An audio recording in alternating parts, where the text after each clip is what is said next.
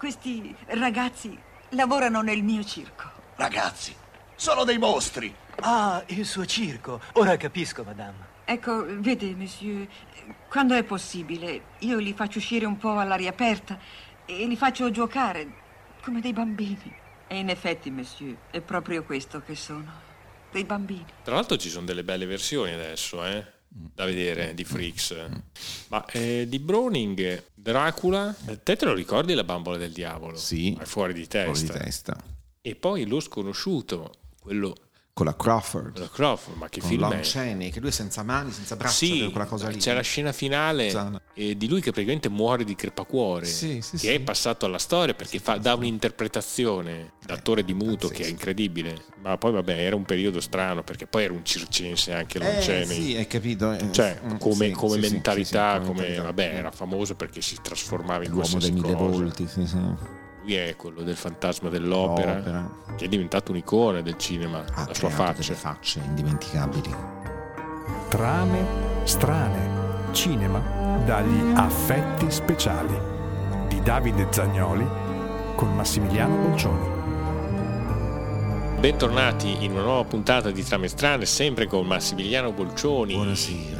Andiamo ancora più a ritroso oggi. Abbiamo parlato di Via col Vento 1939. La nostra macchina del tempo la mandiamo ancora più indietro al 1932 con un capolavoro del cinema. Lo definiscono horror, ma, in guarda, realtà è lì, qualsiasi eh, cosa. Sì, sì, perché tendenzialmente è un film drammatico. Poi, siccome eh, dà, dà il titolo così forse. Ecco, oggi vogliamo parlarvi di un cult movie intitolato Ecco. Freaks di un Freaks. grande regista che è Ecco. passato alla storia del cinema e parliamo di Todd Browning. Todd Browning. Guarda, leggevo qui un po' la, la sua storia. Praticamente a 16 anni scappa di casa Sì, sì. per unirsi a un gruppo di artisti itineranti e prima di arrivare al cinema come attore e debutterà con Griffith, quindi Sì, sì. mica pizze fichi come si dice, prima di diventare attore è fantino, imbonitore, clown, acrobata, cadavere vivente, tra virgolette, e contorsionista. Ma quando viene il momento non esita ad esportare nella carriera cinematografica questa versatilità di artista circense. E insomma trasuda da tutti i pori Questa sua grande passione per il Ass- circo assolutamente. che poi trasmette nelle sue opere Appunto. cinematografiche. In, in- in tutte praticamente c'è sempre qualcosa che ha a che fare o è la tematica principale stessa, cioè racconta quello che conosceva, un mondo fatto di, di- di realtà strane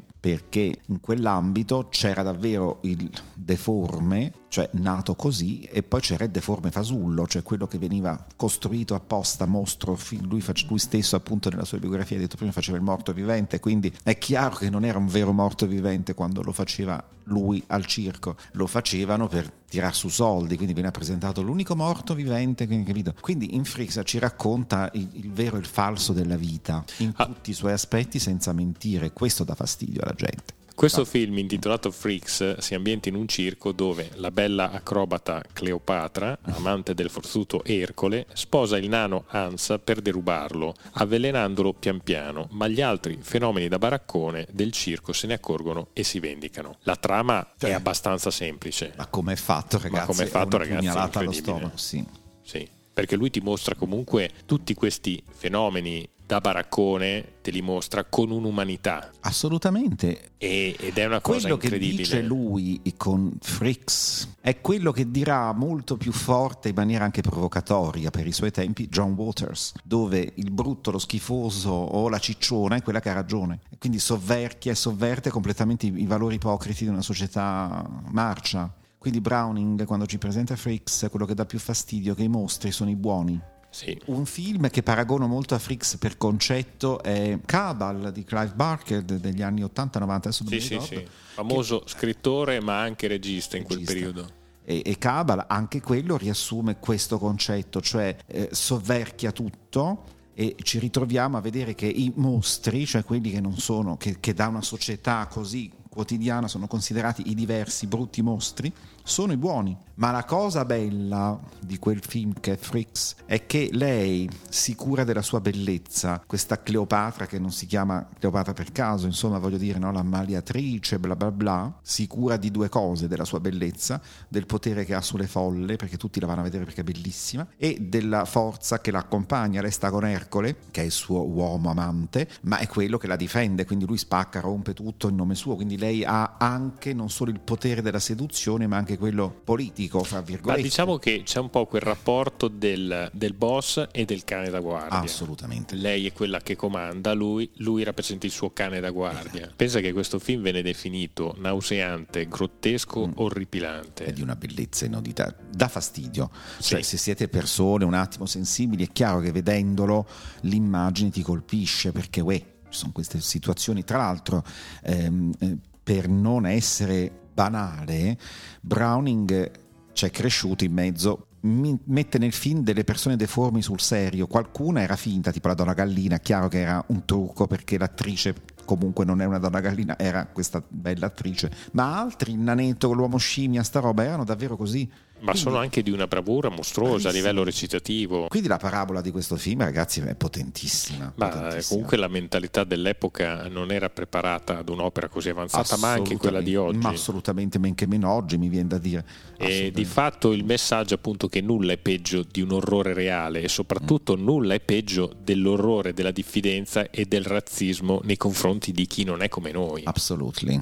E questa è una roba che viviamo ancora tutti i giorni, Assolutamente. anzi sempre peggio. Ma come mai oggi? Ma eh, nelle sale il film è un fiasco, la gente se ne va inorridita Mm. e disturbata, eh, mentre la censura lo taglia invasivamente. Infatti un sacco di, di tagli sono andati anche perduti, Mm. purtroppo. Credo, adesso io non, non ho seguito più tanto, però ho letto così un po' di striscio. Hanno recuperato varie robe. Sai che adesso c'è questa, comunque, anche per fortuna qualcuno che va a cercare ste robe, quindi col fatto che c'è, esiste il Blu-ray, l'alta definizione, recuperano vecchi capolavori, che abbiano ritrovato dei pezzi, delle situazioni. Quindi cer- cercando un attimo forse si trova una versione ultima o quasi di questo film abbastanza recuperato a livello di trama per quanto sia possibile, ma soprattutto rimesso a posto, insomma, merita. Sono quei film che ti colpiscono allo stomaco. Io sto parlando, facendo pregi ed elogi immensi a questo film, ma vi dico che io l'ho visto due volte e non, non so se riuscirei a reggere una terza perché mi colpisce dentro, mi dà veramente fastidio. È come l'uomo The Elephant Man, l'ho visto al cinema, non l'ho mai più voluto rivedere. Me lo sono anche comprato in DVD bello e deluxe. No, dico, sono film ma che mi ammazza, danno fastidio. Eh, quindi mi piace sapere che esiste, mi piace parlarne, ma faccio fatica davvero a... E Freaks è uno di questi. È un film che ti colpisce allo stomaco, però è bellissimo. No, poi valori, è bellissimo per perché valori è è pieno bellissimo. di dubbi morali e sessuali per certi versi. Assolutamente, sotto tutti i punti di vista. Perché quando mi ci metti dentro il tema totale del diverso ci finisce tutto quello che è considerato diverso, quindi anche ehm, la sessualità così considerata deviata o quello che vuoi, c'è, c'è- c'è tutto. Insomma, C'è una bellissima critica che dice diretto senza il minimo compiacimento, con uno sguardo freddo e asettico, questo film di carne e desiderio, di peccato e violenza. Dentro c'è un sunto meraviglioso, ma Mm. Sì. proprio di conflitti umani. È un piccolo mondo a parte. La ripeto. Metro Goldwyn Mayer che produsse il film dopo le prime visioni ridus- ridusse drasticamente non solo il minutaggio ma anche l'apparizione di certi freaks. Sì, sì, sì, perché eh, ripeto, molti erano autentici, per cui c'era gente non abituata. Poi parliamo, insomma, anche di altri tempi visivamente parlando, ma comunque rimane il concetto, ecco, insomma, in un'epoca come quella andare così avanti o a prescindere essere così aperti a livello di messaggio e di mentalità è ancora raro, oggi è forse ancora più raro oggi, insomma. Ma è un film molto inconscio anche, eh? Beh, sì, sì. soprattutto nella parte finale. comunque, eh, sì, Browning sì, beh, do- dopo parliamo di qualche titolo importante da, da- da ripescare Mm. di, di- di- di Todd Browning. E poi c'è questa- questo finale, dura tra l'altro pochissimo, eh, Sì, perché sì, dura poco più di con- un'ora. Sì, sì. E c'è questo finale in cui i mostri, in questa scena stupenda, dove piove, dove c'è fanghiglio ovunque, sì, sì, sì. ad un certo punto si ribellano e si vendicano poi dei cattivi Esatto. e diventano dei veri mostri per vendicarsi de- del, Per del normale. forza. o dell'ipocrisia del normale. Ancora più simile a questo Cabal che dicevamo prima, perché il finale siamo Perché i mostri non sono ipocriti in No. questa lettura. No. È il famoso cane che dopo 40 bastonate alla 41esima si gira e ti dà un morso, perché si è stufato di essere trattato male, insomma, quindi... Ma d'altronde, se lo vogliamo leggere, e non, non so, Browning secondo me se ne fregava perché era più istintivo che altro, ma se voglio vedere questo sotto un'ottica ehm, più, più psicologica di rilettura, succede così quando tu vieni eliminato dai tuoi mostri dell'io Sì. quando tu sei distrutto dagli stessi mostri che pretendi di combattere, ma se, se parliamo della stessa persona ti autodistruggi, perché il tuo mostro a un certo punto diventa non più quella cosa da combattere, ma quella che ti uccide e prende il sopravvento e qui nel cinema da Norman Bates in avanti, cioè tutt'uno. Cioè, Beh, che- eh, ma anche il mitico Il pianeta proibito, poi ne eh, parleremo. appunto, eh. questo, tutto gioca su questo concetto del- dei mostri del Dio. Sì, che prima o poi riaffiorano. Se non li hai saputi dominare, se non li, No, se non li hai saputi se- gestire. Se pensi che non ti appartengano. Esatto. Perché giudichi, cioè in Freaks i mostri sono giudicati tali dalla società che non si considera mostro. Ma il concetto è che eh, se ci si ragiona con un minimo di fi- filosofia, dice tu con che criterio determini che lui è un mostro solo perché è una donna con la barba? Allora il fatto che tu determini questo e ti salvi significa che sei il primo mostro, non sei capace di vedere oltre.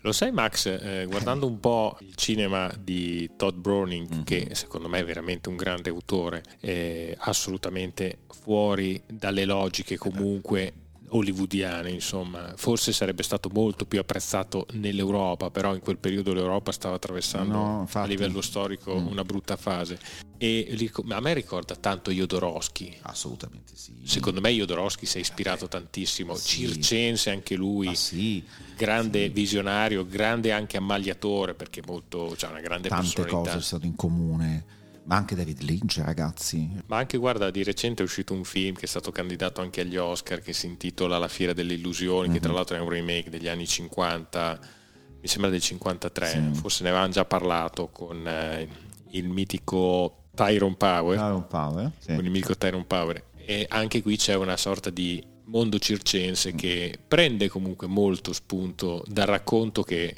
fece Browning ai tempi. Ma sai di che parliamo? Di persone che sono tutte in una piccola comunità chiusa, girovaga, un pianeta che vaga nello spazio, insomma, dove non hai solo un ruolo. Lo sappiamo tutti anche come spettatori, semplicemente quando andiamo a vedere, io adoro il circo, ma vai, vai al circo, vai- c'è la bigliettaia che tu la vedi e dici Madonna come si è truccata questa per fare i biglietti, poi dici vabbè siamo al circo. Poi la trapezzista guardi su e c'è la bigliettaia che fa la trapezzista. Stranamente nell'intervallo anche quella che vende il popcorn, per cui dici, beh, allora abbiamo capito che sono in dieci a fare tutto. È vero, cioè il circo non è che ti puoi permettere ad esempio di dire faccio lo snob. Io non tocco niente. Allora, quello che lì fa il divo che sul trapezio è ammirato da tutti, anche quello che smerda gli elefanti, ad esempio. Cioè, lo devi fare, è una comunità che funziona proprio perché ognuno se ne frega dell'aspetto superficiale. Tutti davvero collaboriamo gli uni con gli altri.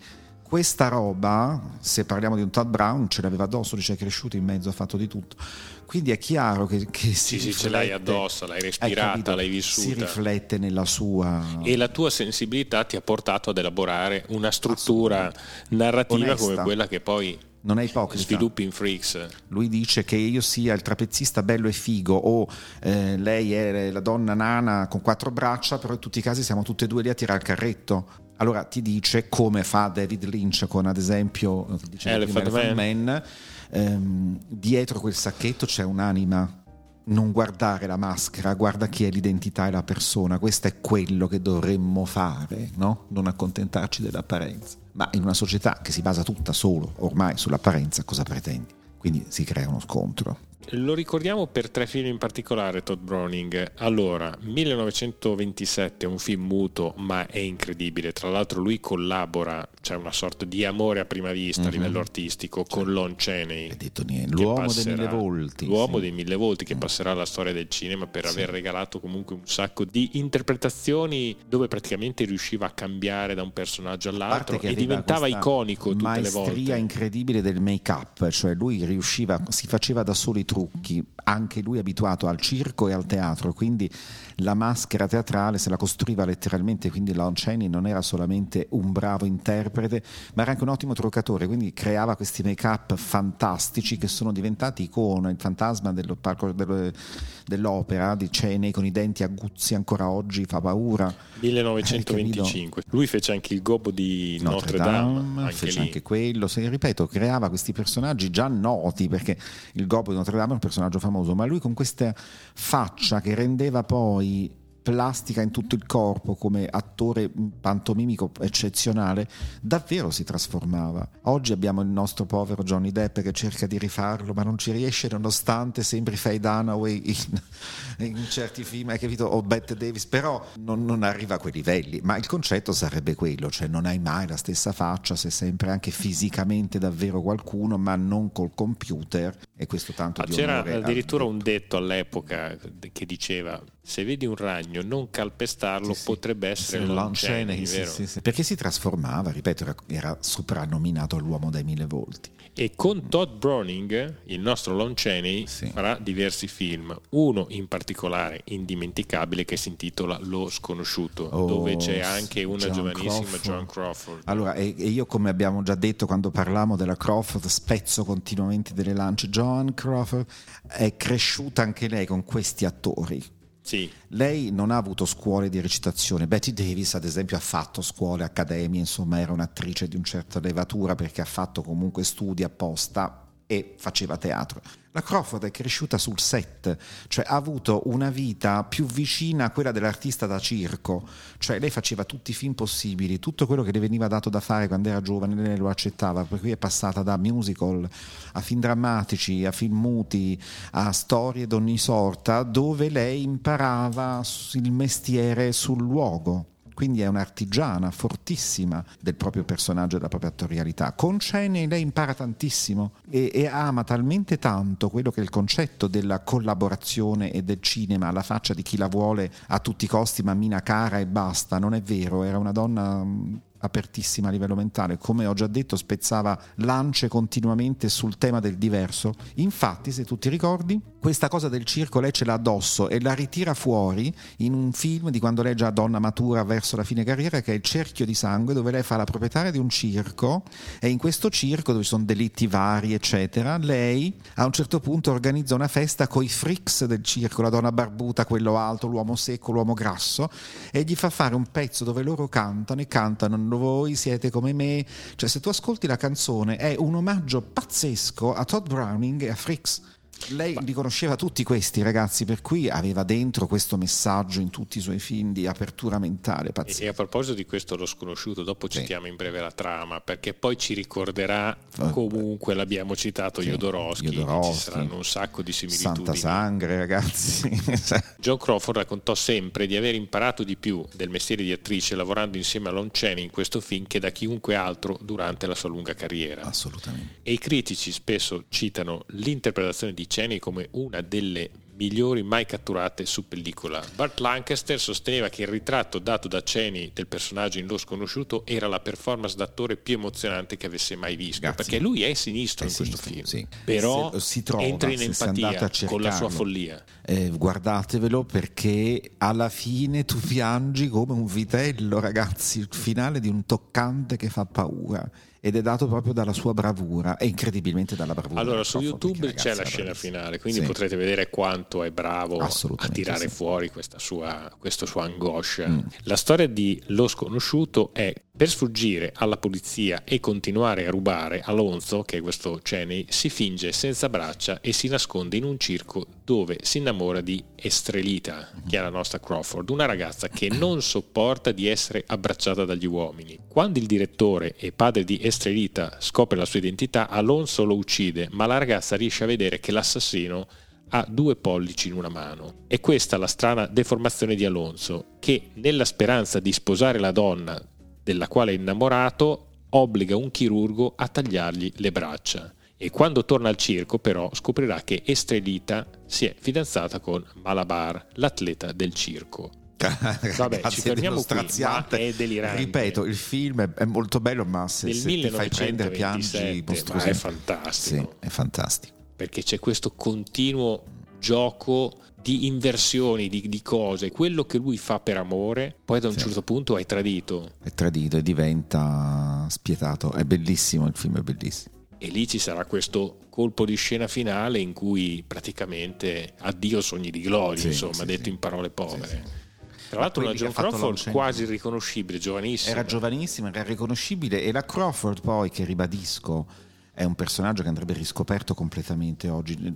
È più ricordata oggi per, per, la sua ultima parte della carriera perché comunque gigionnava tanto su se stessa, quindi questa specie di travestito, hai capito?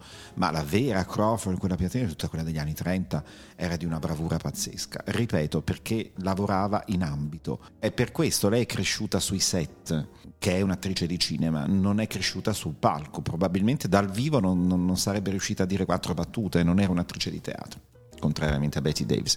Ma ripeto, c'è sempre questo tema del diverso che lei amava, perché è cresciuta in mezzo a tutte queste persone che ragazzi erano dei portabandiere iniziali di tutto il concetto di Brown in prima, prima primis, fra tanti, de, de, del diverso che non deve essere diverso, smettiamola di giudicare gli altri che siamo poi mostri, siamo noi alla fine. Cioè lei l'ha sempre fatto. Se pensiamo a Pioggia, Miss Eddie Thompson, che fa anche la Crawford, inizia il film che tu hai questa visione da un piede, sale l'inquadratura fino ad arrivare alla faccia e tu vedi letteralmente un travestito che sembra un panda. Lei stessa si era truccata come gli avevano insegnato i vari a, a esagerare da un trucco teatralissimo, per poi molto intelligentemente, man mano che la prostituta si redime, perché il predicatore la convince che in fondo è una vita sbagliata, non fa altro che struccarsi. E c'è una visione dove lei si è completamente struccata, spettinata, cioè si è pettinata in questo caso coi capelli lisci e una sapiente illuminazione, tu vedi una santa martire con questi occhi chiari, non ha un filo di trucco, è bellissima, di una purezza assoluta. E quando pensi al travestito dell'inizio del film dici ma chi è? Non è neanche la stessa. Dove sono oggi? Oggi sono belle, scontate, tutte uguali, quello che vuoi. Uff quando parliamo di Lon Chaney ricordiamo che esiste anche Lon Chaney Junior, che Junior. sarebbe il figlio di Lon Chaney sì. ed è diventato provato, famoso. Però si provato. il lupo mannaro, queste cose. Famoso per aver interpretato Wolfman. Che non è male. Nel 1942 sì, mi sì. sembra, faceva parte della categoria eh, Mostri, Mostri. Ce l'ho anche nella statuina. di Todd Browning e Dracula. Ricordiamo anche Dracula del 1931 che eh, lanciò questo film la carriera di un illustre sconosciuto all'epoca, Bela Lugosi. Benvenuto in mia cassa, cioè capito, ma però... Allora, ci sarebbe da parlare tanto anche di Bela Lugosi, però se avete visto, così giusto per fare, o non l'avete visto, cacciatevi questo film che è Ed Wood. Mi no, sembra che sia del 94, del 90, 95, quel periodo lì ed è incentrato su Ed Wood che era un regista folle degli anni 50 però era molto amico di Bela Lugosi nell'ultima parte della sua vita interpretato da un Martin Landau talmente bravo che prese l'Oscar per quella parte lì. Ecco lì, lì capite il personaggio Bela Lugosi perché è stato veramente omaggiato al cubo da questo grande attore che era Martin Landau anche se non lo vedevamo sempre solo su Spazio 1999 base alfa ma in realtà era un attore bravissimo anche di teatro, perché Bela Lugosi ha avuto anche lui una vita tutt'altro che, che tranquilla. Insomma, è morto pensando ad essere Dracula per davvero. Cioè, sì, tra l'altro faceva uso di morfina, sì, almeno viene, insomma, viene citato. Non aveva più un soldo, una vita tristissima. Sì. Un grande professionista fino alla fine, anche questo. Quindi questo entourage di persone, insomma, ecco però Dracula è, è, il primo. Sì, sì, sì, è il primo, quello che dà un po' la stura. In realtà c'era stato già nel 1922 sì, vabbè, il, il mitico e storico eh, vabbè, Nosferatu, Nosferatu di, di Murnau. Il Nosferatu di Murnau mm. ebbe un problema di diritti sì. d'autore, mm. quindi eh, cambiarono un pochino alcune forza, cose. Non potevano. Mentre questo Dracula di Todd Browning del 1931 in realtà riuscì ad avere i diritti, sì. cioè a sfruttare i diritti d'autore per, Roma, testo, per, per la realizzazione del film. Chiudiamo. Più che altro che Coso, come si chiama Bella Lugosi, con questo film insieme a Browning ha creato l'icona del Dracula che poi è andata avanti fino a Christopher Lee, cioè il Dracula con l'abito da sera, il mantello, cioè questo look un po' da, da nobiluomo da parti anni 50. Ecco, questo look l'ha inventato letteralmente Lugosi insieme a lui per questo film, perché prima invece c'era veramente Nosferatu, cioè poi se leggete il Dracula, quello di romanzo, non è un uomo in smoking. Eh, con la sigaretta in mano, stiamo scherzando. A proposito, poi chiudiamo di questo Dracula di Browning. Se lo trovate, c'è in un'edizione molto bella ehm, sa- forse sapete già, boh, comunque all'epoca quando i film venivano fatti e, e distribuiti all'estero non c'era il concetto del doppiaggio dappertutto, quindi cosa facevano certe majors? Rigiravano il film sullo stesso set con dei cast diversi Esiste quindi un Dracula fatto da un regista messicano che ha utilizzato gli stessi set perché di giorno girava Todd Browning con Bela Lugosi, di sera girava eh, Esther Rodriguez, non mi ricordo come si chiama, con un cast di attori messicani perché così recitavano in lingua spagnola e il film veniva mandato nei mercati in lingua spagnola pare che la versione spagnola sia molto più bella di quella di Browning. Posso confermare perché c'è un'edizione speciale di, di, di Dracula di Browning dove, con Bella Lugosi, dove è presente questa spagnola messicana.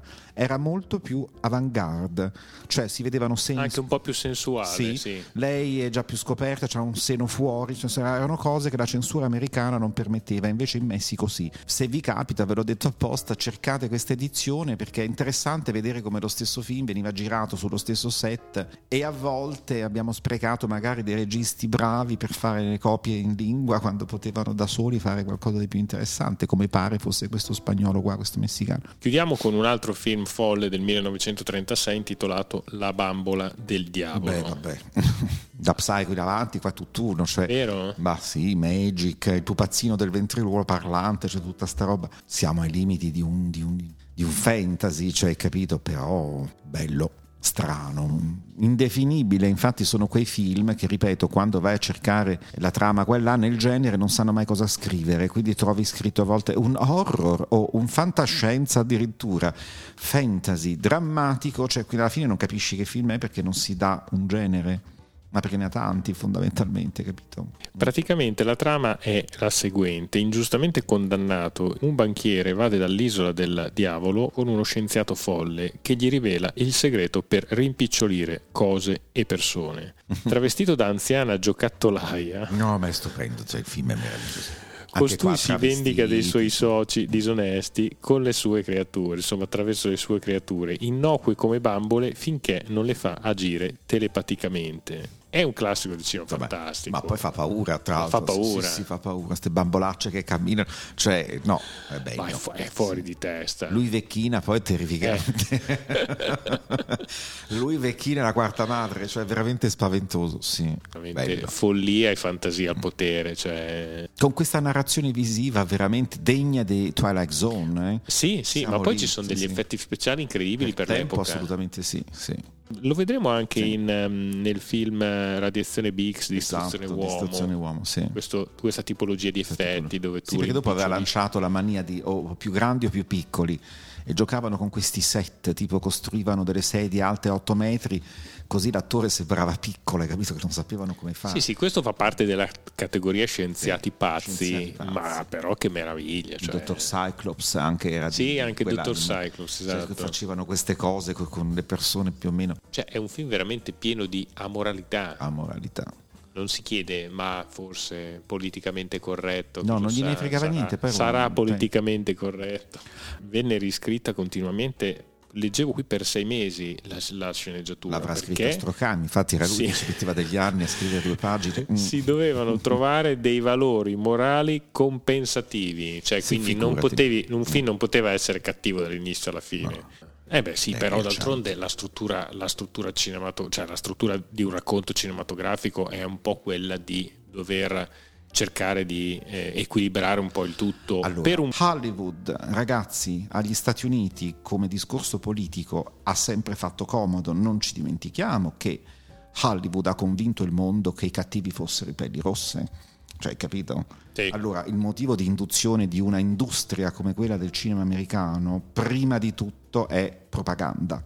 Stop, lo è sempre stato. All'inizio, negli anni 10-20 del mutuo, era soldi, perché era diventato quel fenomeno di massa tale nuovo, perché il cinema non c'era prima, per cui tutti andavano a pagare anche un soldino per vedere il film, quindi di botto, miliardi a palate di gente che andava al cinema a vedere qualunque cosa, e ok. Quando si sono accorti che con quel sistema potevi indirizzare le masse verso un'idea di botto la politica. Beh sì, sicuramente dei dire, registi no? come Todd Browning, ma anche come Charles Lawton quando fece la, la morte corre sul fiume, erano troppo anarchici. Troppo anarchici.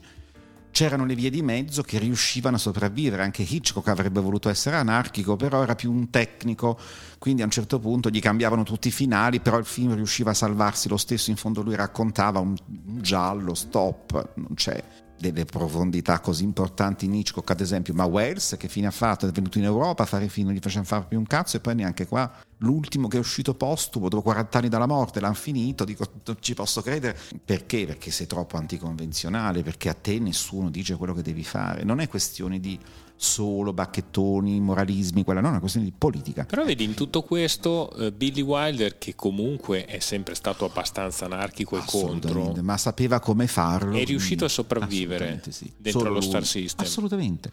Nessuno aveva... gli ha detto niente per a qualcuno piace caldo, ripeto la, fa, la frase ancora oggi più avanti in assoluto sull'argomento LGBT, quello che vuoi, siamo due uomini, non ci possiamo sposare, l'altro dice beh nessuno è perfetto, ma stai scherzando? Nel 50. Cioè Billy Wilder comunque è sempre Però sopravvissuto così, molto bene, forse aveva questa grande capacità di mediazione E poi magari. soprattutto era un grande narratore, cioè il famoso discorso di non è quello che dici, ma è come lo dici che riesce ad avere Mm. un perché. Quindi lui riusciva a dire le cose che voleva dire in una maniera completamente, apparentemente diversa. Tu quando pensi a qualcuno piace caldo, pensi a un film commedia divertente con dei numeri musicali, la situazione degli equivoci. Poi lui aveva questa grande capacità Eh. di costruire satira anche su quella che poteva essere la censura, quindi la riusciva ad aggirare in maniera veramente intelligen- intelligente. Eh, ti toccava fare così, hai capito? Perché poi ti imbrigliava. Quindi ti prendevo per il culo, però facevo quello che mi dicevi di fare. Esatto, quindi lui era un intelligente che faceva lo stesso quello che voleva, ma facendo passare che in realtà non era così. Altri, vedi Todd Browning, del quale stiamo parlando adesso, no, diceva apertamente non tocchi la mia arte, io faccio quello che mi pare. Chiaramente ti, ti tarpano i piedi, come, come anche certi attori, capito, si sono visti rovinati la vita e la carriera. Pensa a Francis Farmer, che c'è quel film pazzesco con Jessica Lange, questa attrice anche lei negli anni 40-50 rivoluzionaria. Sì, sì, si intitola proprio Francis. Eh, l'hanno addirittura lobotomizzata questa, sono riusciti a eliminarla perché andava contro al system e, e la catalogavano come comunista. Al tempo c'era la caccia alle streghe, capito? Eh, insomma, voglio Il dire. maccartismo. Quindi rendiamoci conto, insomma. Va bene Max, viva gli autori anarchici, Assolutamente sì. quelli veri, non Quelli quelli veri. finti di oggi. Mm, No, poi lo vedi dal prodotto se sei un autentico o no. È il Sì. prodotto che parla di te. Quando uno parla troppo del proprio prodotto non vale un cazzo, ve lo dico subito. Andate a vedere il prodotto. Deve essere il quadro che parla dell'autore. Io vedo lo- un dipinto di Leonardo da Vinci, da quel quadro evinco sensazioni che mi dicono anche chi era lui in qualche modo. Se no è un bel disegno e finisce lì. Allora a questo punto puoi metterci sopra quello che ti pare, ma è la famosa banana attaccata al muro con lo scotch, non vale un cazzo. Costerà tanto, ma non vale niente. Un saluto a tutti, guardatevi Freaks, ma anche Sì. il cinema di Todd Browning, in particolare, se lo trovate, Lo Sconosciuto, ma questo Sì. dovreste trovarlo, La Bambola del Diavolo. Devil's Dolls. Ciao a tutti, Ciao ciao, a tutti, Max, alla ciao, ciao. prossima, buon cinema a tutti. Vi odio! Schifosi! Mostri! Mostri, mostri! Fuori dai piedi! Mi fate schifo! Fuori! Avete sentito? Fuori dai piedi! Trame strane. Cinema dagli affetti speciali di Davide Zagnoli con Massimiliano Bolcioni.